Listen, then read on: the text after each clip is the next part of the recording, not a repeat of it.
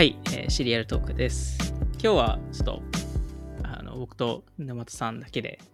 話したいと思うんですけど、あの今回のテーマは D2C のブランドローンチ、そのいいローンチのあの事例集っていうところを話したいと思います。はい。えーまあ実際にいろんな多分ブランドがある中で、やっぱその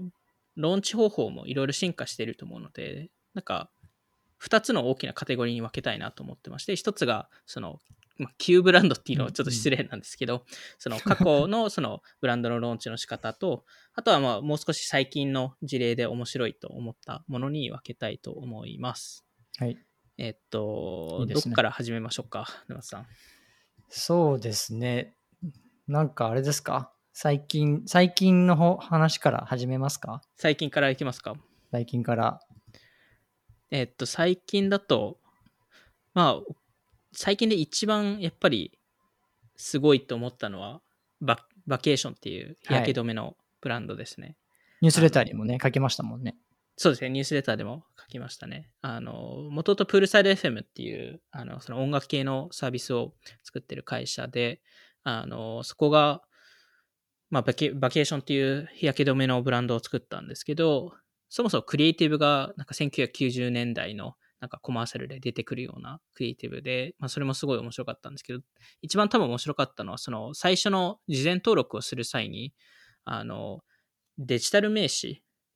が、えっと、自動的に作れるようになってまして、で、そこの、その役職が、まあ、いろんな面白い役職が、えー、ランダムで、あの、作れるんですけど、例えば僕も、あの、ヘッドオブカラオケ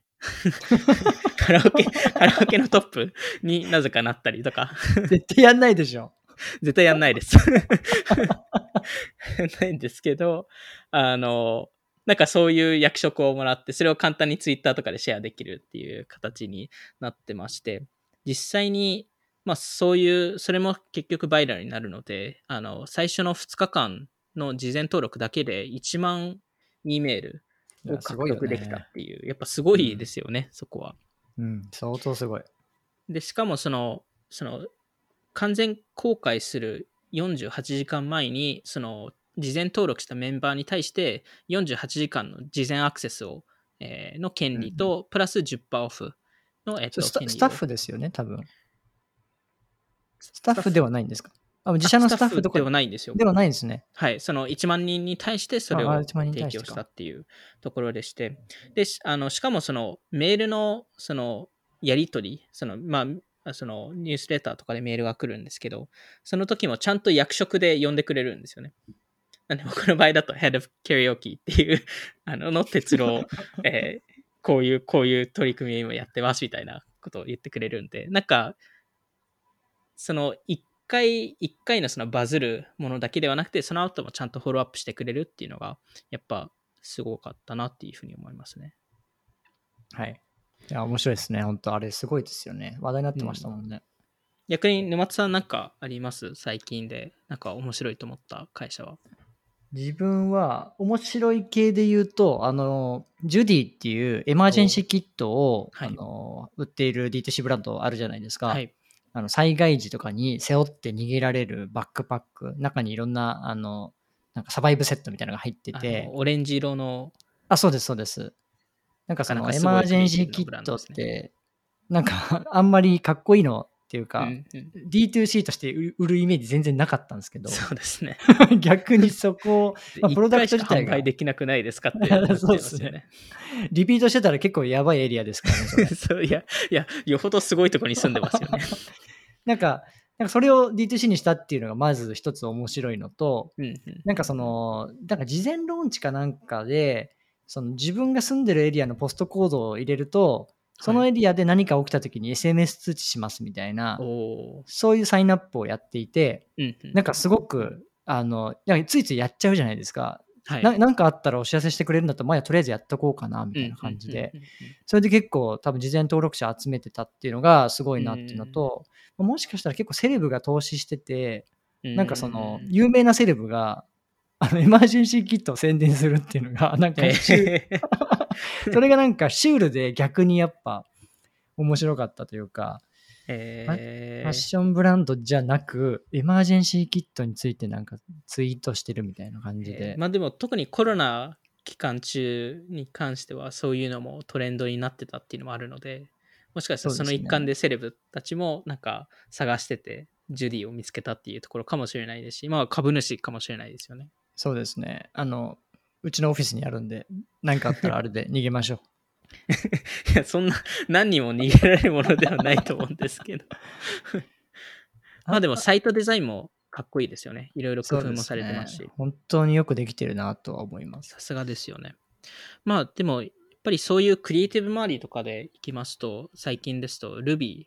はいっ。ていう、えっと、ハイビスカス系のハイビスカスウォーターですね。ですよね。はい。なんですけど、あの、あそこのクリエイティブは、やっぱりすごいうん。評価されてますし、あの、最初のそのインスタグラムの投稿とか、その、あの、うんニュースレターとかでも見てもわかると思うんですけど、この Rubyverse っていううん概念をその社長が考えてまして、あの、まあ、いわゆるなんかメタバースの一環として なんか、あの、やってるんですけど、まあ、その Rubyverse の中でいろんなキャラクターが出たりとか、その、そのなぜこういうストーリーを、あの、まあ、なぜこういうこのブランドを立ち上げたのかっていう説明をしたりとか、えーしていて、なんかそこの、そのブランドストーリーの作り方かけるクリエイティブの作り方がすごい面白いなと思いましたね。いや、あそこのクリエイティブ本当すごいですよね。うん。なんかテキストも、なんか広告のこうんテキストのクリエイティブもなんかすごいかっこよくて、うん。なんかその結構若い女性があのハイビスカスウォーター飲みな飲んでる写真で、なんか Life is sweet, who needs sugar って書いてあって、要するになんかあのさ砂糖多分抜きなんですよね、これ。はい。けど、まあ一応甘甘い、なんかその、そういう飲み物なんですけど、なんかその、それもめちゃくちゃ写真もかっこよくて、ちょっと自分が言うとなんかあんまりかっこよくないって、なんかいやいやいや。い文やでも本。当にここはクリエイティブは最近見たブランドなの中だと結構ピカイチでいや、すごいよトップクラスだなね。と思いますね。サイトデザイン的に見ても。本当そう思います。あれだって普通に Shopify で作ってて、Shopify でよくあそこまで作ったなっ いや、すて感じごいですよね。あれどうやって逆に作るんですかね？あそこまで。いや、だから俺も、あれ、ヘッドレスかなと思ったんですけど、普通のうん Shopify っぽいっすね。えー、いや、い社長が元、あの、サザビーズ、あの、その美術品のオークションハウス出身者でして、それこそあの、シュプリームとかとコラボしてドロップを作ったりしているので、やっぱりこの若者文化にちゃんちゃんと詳しい人っていうか、そこに対してうんちゃんとクリエイティブ周りも考えてる人でもあるので、そういうつながりが、と、まあ、ノウハウがあるからこそ、こういうブランドが作れたのかなと思います、うん、ちょっと絶妙な感じなんで、自分もすごい見てください。感動しました。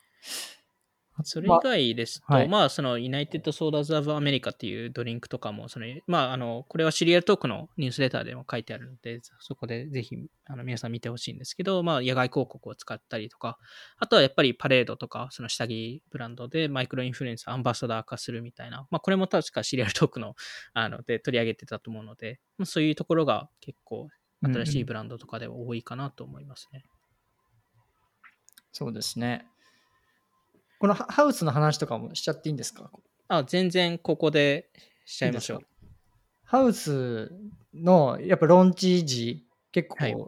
2019年の6月ぐらいだと思うんですけど、すごい記憶に残ってて、うん。最初、あの自分あの、ジンレーンとエメットさん、あジンレーンのそのファウンダーのエメットさんのはい。インスタ両方フォローしてて、うん。で最初なんかやたらかっこいいそのなんつうの？瓶の写真がシェアされてて、なんかティザーみたいな感じで、これ何これって思ってたらその Gin Lane が手掛けたあの、うん。クリエイティブを手掛けたあのお酒のブランドですみたいなのをエメットさんがシェアしててそれでそのあの founder あの Haus の founder のあの夫夫妻のあのミディアムの記事をなんかはい。ストーリーかなんかでシェアしてて、それがまたすごい、あの、かっこよくて、なんかそ、うん。そ、そこですごい認知を取れた感じがあったんですようんね。そのミディアムみんな読んでて、うんで、その最終的にその、次のミディアムで Haus ローンチしますみたいなことなんか書いてて、なんか、いわゆるクリエイティブエージェンシーにアメリカってそういうオーディエンスがついていて、うん。まあ、クリエイティブじゃなくても PR でもマーケティングでもいいんですけど、そのエージェンシーから、そのインサイダーから結構そういうブランドがなんか認知取れていくっていうのが、すごいアメリカならではだなっていうのはちょっと思いました。特にそのクリエイティブ周りに強い人とかに関しては、やっぱりペンタグラムでしたり、そのレッドアントラーでしたり、まあ、昔はジンレーンとかの、えっと、人たちをフォローして、で、彼らがその出してくるブランドとか、そのクライアントとして扱ってるブランドを、そそのエージェンシーのツイッターアカウントとかインスタアカウントからディスカバリーするっていう流れにもなってたので、なんかおっしゃる通り、やっぱりアメリカで少し違うのは日本と違って、そのクリエイティブエージェンシーの強さっていうのは一つあるかなと思いますね。エージェンシーでね、そんなになんかオーディエンスとかファン持ってるとこってなかなか日本だと思いつかないんで、いやー、すごいですよね。それこそオフリミッツとかあのシリアルブランドはペンタグラム出身者ですし、ですよね。なので、まあそこを、まあレッドアントラーとかも、あの、やっぱりそのいい、いいクリエイティブを作ってる会社がやっぱアメリカで多いので、それこそリーセスとかナッグスとか、うん。チャチャマッチャとか、なんかそこを誰がそのクリエイティブ作ったんだっていうのはちゃんとメンションしてくれるじゃないですか。その DTC ね。コミュニティとしても、そのソース元がペンタグラムと一緒に作りましたとか、レッドアントラーと一緒に作りましたっていうのが、やっぱそういう形で D2C マフィアじゃないですけど、前回話した、その、あの、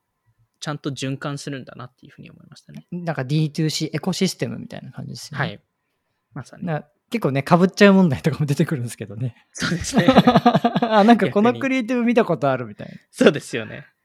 結構皆さん独特な感じでは、そのい一見見えるんですけど、全部一緒に並べたときに、結構似てるなっていうのはありますよね。なんかクリエイティブエージェンシーのウェブサイトもすごい尖ってるやつ多いじゃないですか。はい。あの、80あの90年代のインターネット風のあのデイジョブだっけ Doom を遊べるようにしたりとか、はいはいはい。そうそう、そういうのとか。いや、そこがなんかやっぱ面白いなってちょっと思いますね。確かに。まあ、新ブランドだとそういうところですかね。多分気になっていたところでいきますと。はい。で、まあ、その、旧ブランドっていう呼び方もちょっとあれですけど、その、まあ、今ですと結構ユニコーンになったりとか、まあ、大手、大手ブランドの、えっと、元々成長したきっかけっていうのがいろいろあると思うんですけど、それこそ、なかなか多分最近出てこないソイレントうんうん。もうかなり特殊な、あの、成長の仕方で、まあ、彼らの元々のターゲット層が、あの、スタートアップに所属しているエンジニアとかだったので、彼らがどこに、あの、いるかっていうと、レディット上に結構皆さんいるので、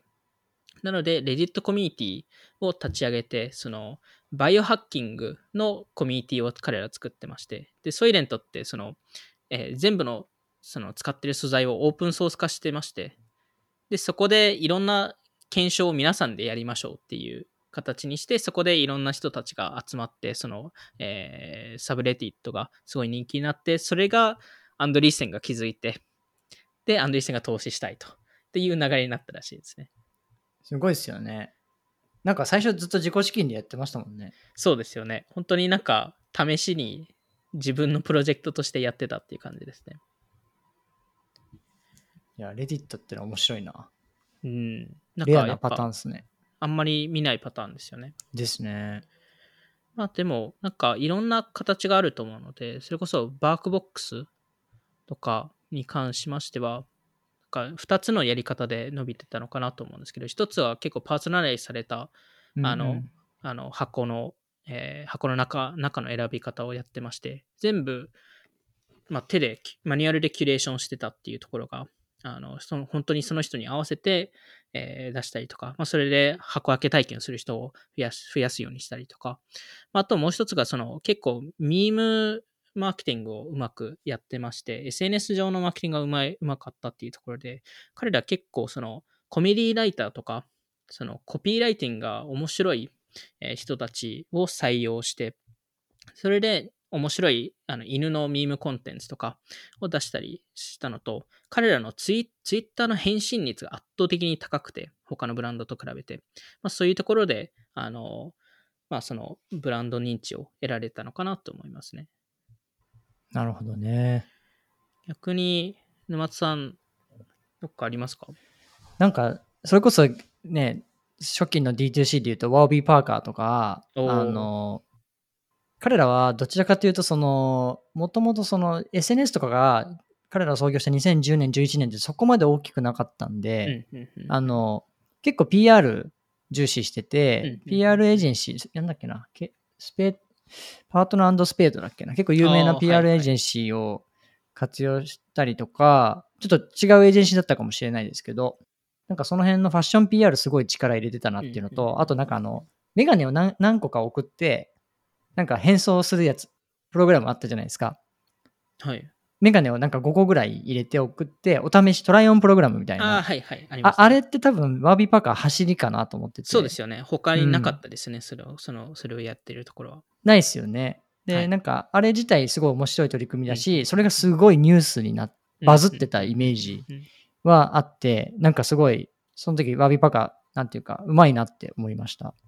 でもやっぱりそういうなんか新しいチャンネルでしたり新しい取り組みっていうのが結構その最初の PR 効果に結構つながるのかなと思うのでそれこそダーティーレモンがあの SMS オンリーであオーダーができるとかキャスパーも結局その箱分け体験がすごい特殊だったので、うん今までそういう箱分け体験できなくてそれが結構インスタ映えしやすかったっていうのが、うんマットレスがね、はい圧縮されてくるなんてね、今までなかったんそうですよ。ね。なかったですよね。まあ、あの、結局、あそこも初日、在庫が40個しかなかったんですけど、即完売したらしくて、で、28日で1億ですからね。いや、すごいっすよね。はい。なんか、一回、ローンチして多分、い数週間後ぐらいに、2、3週間後ぐらいにオフィス、なんかその、ちょっと直接連絡して遊び行ったらめっちゃマットレスだらけでしたね。でも、彼らも結局、デマンドが多すぎて、あの、サプライ側が間に合わなかったので、逆に彼らがそこの満足度を保つために、あの、結構 Amazon からエアマットレスをひたすら買いまくって、とりあえずこれで我慢しといてくださいと、今オーダーを、今オーダー処理してるのでっていうところでこんな、ことやってたんですね。結構創業メンバーも、あの、心配で、その Amazon から大量にオーダーしてるので、なんか詐欺なんじゃないかって、あの、思われないかっていうのは心配してたらしいですね。なんかあとやっあそこだぱ地下うんうん鉄の、そうですね。やっぱあのイラスト。はい。地下鉄をジャックしたやつね。はい。うんあれも結構、ほあんまりその D2C 企業で地下鉄をジャックするって多分あれも初だった。そうですね。あの時ね、ちょうど住んでたんで、覚えてます。めっちゃキャスパーの広告だらけだな、ニューヨークのサブウェイが。それ写結構なんか真撮ったディスカウントうんで取れたらしくて、あの枠を。あ、そうなんですね。だから、あの、それをしたらしいんですけど。でもやっぱあそこのイラストの作り方もすごい良かったですよね。そのニューヨーカーしかわからないインサイドジョークとか。そういうニューヨークあるあるをいろいろいろんな形で表現するっていうのは、やっぱ、あの、結構かちゃんと考えてやってたなと思いますし。あれ、あれぐらいのインパクトがあったサブウェイ広告ってヒムズのやつぐらいかな？ああ、はい。なんかヒムズのやつはもうなんか批判も多くて、はい、そなんかひ、うね。卑猥だみたいな。はい。それは覚えてますね。確かに、あれは、まあ、結構、いろんな声が出ていろんな声出てましたね。でもなんか、キャスパーも、実はタフトニードルってところが似たようなことを先にやってて、それをよりなんかうまく自分たちなりにうんあの色付けして、面白くして、なんかローンチが成功したみたいなイメージすごくあります。確かに。確かに。あと、キャスパーはやっぱりその、LA にサテライサテライトオフィスを作って、そこでインフルエンサーマーケティングを結構積極的に、まあ、セレブを、えー呼んだりとかしてまして、なんか結局、まあそのブランドローンチ時ではないんですけど、あそこもあのカイリー・ジェナーさんがインスタグラムであの写真投稿した時に、確か80万いいね、すごあの売り上げがその日倍になったらしいです。すごいっすね。まあやっ確かになんかぱそれだけインパクトがありますよね、セレブですと。LA に一時期なんかね、お店があったんですよね。うーん。そのお店っつうか、なんか LA のご、なんつうの、その豪邸みたいなのを一個借りて、えーそこにキャスパーのマットレスが置いてあって、そこがショールームみたいな時があって、ももしかしたらその LA のインフルエンサーと確かに。取り組み強化してた時期かも、それ。そうかもしれないですね。確かに1年ぐらい、うんやってました。えーでもそれこそ僕も過去にあのローシーズっていう会社とあの話してた時に、あのあそこもあのメガン・マークルさんはい。が一回インスタ写真上げて、ローシ上げてましたね。ース入ってたんですけど、あれ、あの、完全オーガニックだったらしいんですけど、えー、あれはどのマーケティング施策よりも効果あったっていうのを言ってましたね。やっえぱりそれほどやっぱインパクトはある時はあるので、まあ、あとは何ですかね、アウェイとか、ー、はい。まあ、アウェイは、やっぱ元ウォービー・パーカー卒業生っていうところで初期 PR をうまく取れたっていうところと、まあ、あとは、最初、実はその、生産する際にクリスマス期間に売りたかったんですけど、間に合わないっていうのが分かって、そこでなんか別の形でローンチしたいっていう形になって、あの、事前登録と一緒に、その事前登録ってお金を払払った場合に本があの一冊来ますと。で、本自体はそのいろんなデザイナーさんとか面白い人たちを集めて、その過去どういう場所に旅行しに行ったのかっていうところをまとめたもので、その本の中に、あの、えーギフトカードが入ってまして、その、まあ、1スーツケース分うん。の、えっと、購入無料で提供しますっていうところだったので、まあ、そういう本が、あの、本っていう、まあ、コンテンツっていう形で、えっと、プロモーションしてたのかなと思いますね。買いました、それ、ちなみに。おー、その本。確かあの1200まだ、冊ぐらいしか売ってな売ってないらしいですよ。まだ残ってますよ、あの、オフィスに。あ、そうなんですね。こあのこ分厚いやつですよね return to。あ、多分、そうそう。で、と、なんかいろんな世界各地の、なんか、はいあの、と旅行地のなんかは情報が載ってたりとかするやつだと思うんですけど。おー、いや、持ってたらだいぶレアなものだと思います。本当ですか？今度じゃあ、はい。で1200冊しか存在しないので。すごい最初買った覚えがあります。えー、それちょっと見てみたいです。次、ちょっとオフィス行った時に今度、今度見せます。はい。まあ、あとは、これももう少し最近のブランドになっちゃうんですけど、リクイッドです。あの、この間も話した、いやあの なかなかインビジュアル的インパクトが強い水のブランドですね。ーなんかね、あれ、一瞬のバズで終わるかと思ったらね、すごい伸びてますからね。すごい伸びてますね。でも、なんか、うんそれ、なんか、実際のローンチのストーリーを聞くと、まあ、確かにこれは正しいなって思ったんですけど、もともとその、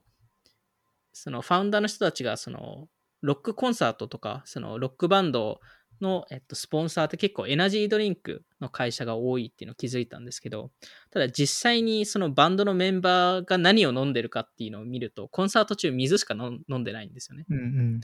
でも、あの、実際に水のボトルをの飲んでるのを見られたくなくて、実は水をエナジードリンクの缶に入れて飲んでるっていうのが、リクイッドですのあの最初のきっかけとなったらしくて、そう、面白いっすね。まあ、確かにそれは正しいなと思いましたね。それを考えると。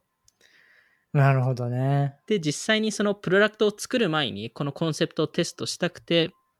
あの、コマーシャルを、えっと、えー1500ドルぐらい、まあ、なんで10 15万、16万ぐらいで作って、で、えっと、えー3000ドル、えー30万ぐらいかけて Facebook 広告を、えー出して、まあ、そこで、まあ、どれぐらいフォロワーが増え増えるのか、興味があの取れるのかっていうのを、えー検証してたんですけど、3ヶ月で、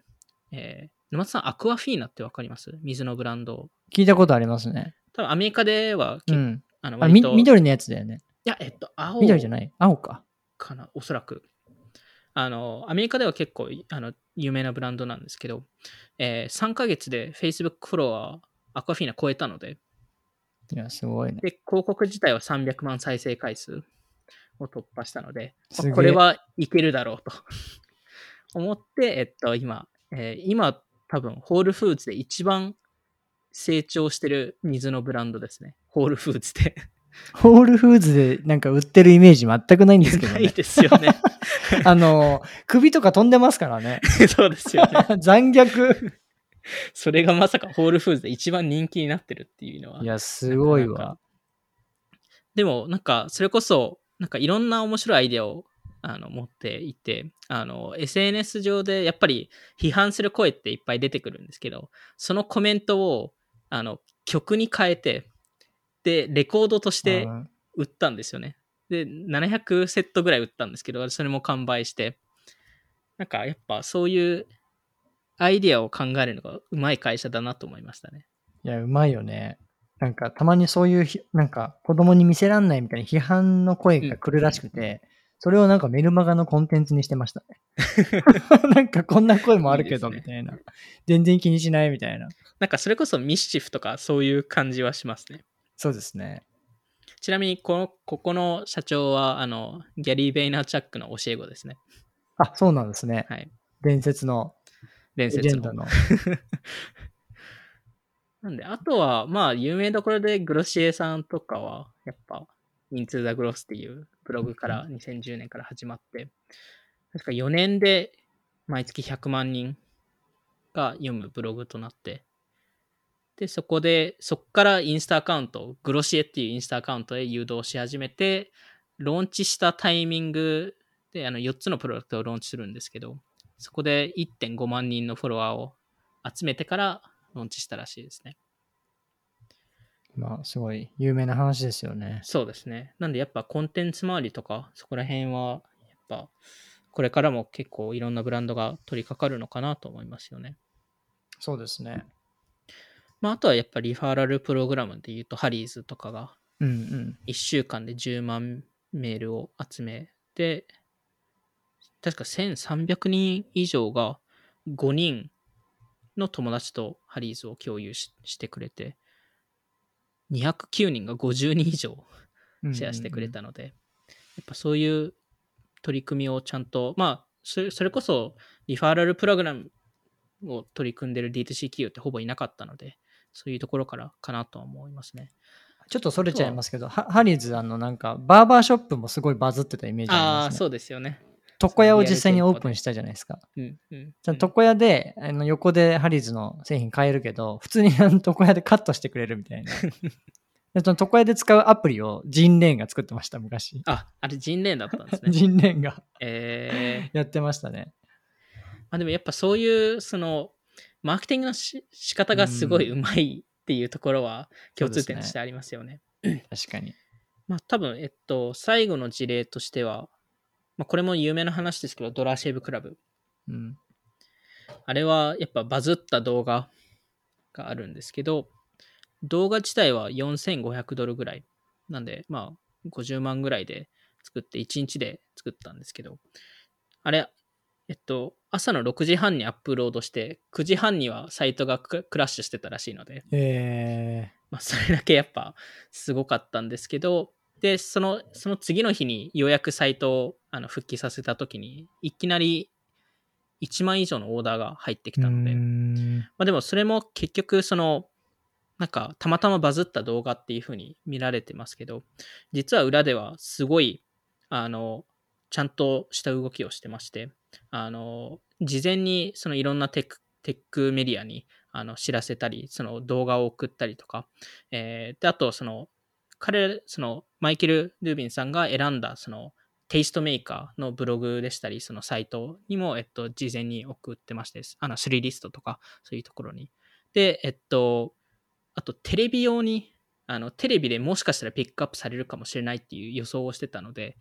テレビ用にもっと短いバージョンを、え作って、それを、えーたまたまレイトナイトショーで、えーあの、映ったっていうところと、あと、えー100万円ぐらいかけて SNS でプロモーションししだしたので、あの、あとはその、やっぱ人気のテレビ番組、あの、実はアメリカってその、えーアメリカのニュースプログラムとか、その特に朝朝の番組とか、あとお金払うと、あの、プロモーションしてくれるんですよ。実は、それ結構うまくできて、結構安いんですよ、意外と。えー数十万でできるんですよ。なんで、そういうのを使ったりとか、あの、あとはやっぱ時期をちゃんと考えたっていうところですね。そのサウスバイの、えっと、直前。で、なおかつ、そのメジャーなあのスポーツ系のイベントとかがなかった3月、えーで、その動画をローンチしたっていうのが、えーやっぱすごい良かったところかなと思うので、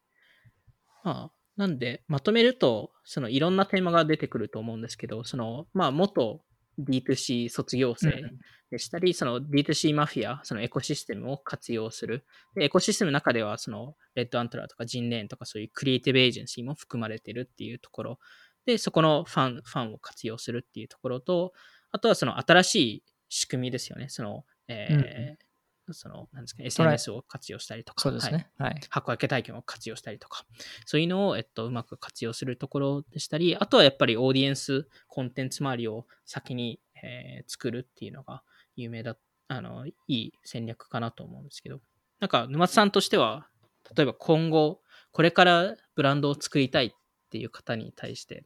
まあもちろん商材によってだと思うんですけど、なんかどういうことを気にするべきとアドバイスしますかね？すごい難しいテーマですけそど、ねいやでも思うのは、まあ、ブアメリカって本当にもうブランドが溢れてるじゃないですか。うんうんこの、この2、3年でも、なんかいや、やばいですよね。もうすごい量増えてて、しかもなんかそれがまた伸びてるんですよね。はい。なんかちょっと、例えばエバーレーンがもはやなんか古いみたいな感じあるじゃないですか。はい。で、なんか、え透明性とか言ってるけど、環境の取り組みなんかやってるのみたいな批判されたりとか、なんかその、そこのなんか、その中でどうローンチするかって本当難しいと思うんですけど、うんうんでもはやなんか、その、なんだろうね、その社会的というか、その世の中に対して、すごいいいインパクトを残せないブランドって、そもそも、うんなんかあんまりその、注目されないのかなっていうのは、なんとなく感じるところではあって、あの、もう最近そういうちょっと調達とかしてるブランドとかって大体やっぱ何かしらその社社会に対しての還元がしっかりそのブランドの活動の中に含まれているとかっていうのはなんか感じるところではあるんで、やっぱそういう要素っていうのは、うんうん。あの、当たり前のようにもしかしたら必要になってくるのかなって感じたりはしますね。まあ、それこそオールバーツとかもそうですし、まあ、いろんなブランドも最近立ち上がって、その環境問題でしたり、その人種差別の問題でしたり、その男女のあの差別の問題でしたり、いろんな形でやっぱりその社会問題に対して意識をしてるっていうところの PR と、なおかつアクションまでちゃんと落とし込んでるっていうのが重要ですよね。そうですね。あの、多分製品自体が本当にいいっていうのが、あの、一番重要なところではあるとは思うんですけど、あの、それプラスっていう意味では、はいそうですよね。はい。まあ、それこそみんなコピーし合えるので、そうですね。まあでも、それこそマーケティングもすぐにみんなお互いコピーするので、それこそ今は多分その社会意義っていうところのマーケティングが主流になってますけど、それって果たしてどこまでそれが、あの、いわゆる新しいっていうふうに感じ感じて、そのうんどっかのタイミングではそれが当たり前っていう時期になってくるので、みみんな大体忘れるので、それが新しいっていうことをそうですね。まあももうなりつつありますよね。そうですよね。で、そうすると、それが当たり前なので、それをもうやるのが当然で、そうすると、次に何か新しいものを考えないといけないっていうところなので、まあ、だからこそ、その SMS でややったりとか、その、あの、ハウスですと、そのメディアムっていうブログでやってる、やったっていうのは、割と当時は少なかったそうでので、すね。やっぱりそういう新しいフォーマットを常に考えるっていうのが多分 D2C 企業の役役割でもあるので、そこをどういうチャンネル、どういう手法で、えーやるかっていうのを、えー常に考えながらその挑戦していくっていうところですよね。はい。頑張ります。沼津さんがですか？じゃあそんな感じで、はい、今週は、はい、そんな感じで終わらせたいと思います。ありがとうございました。ありがとうございます。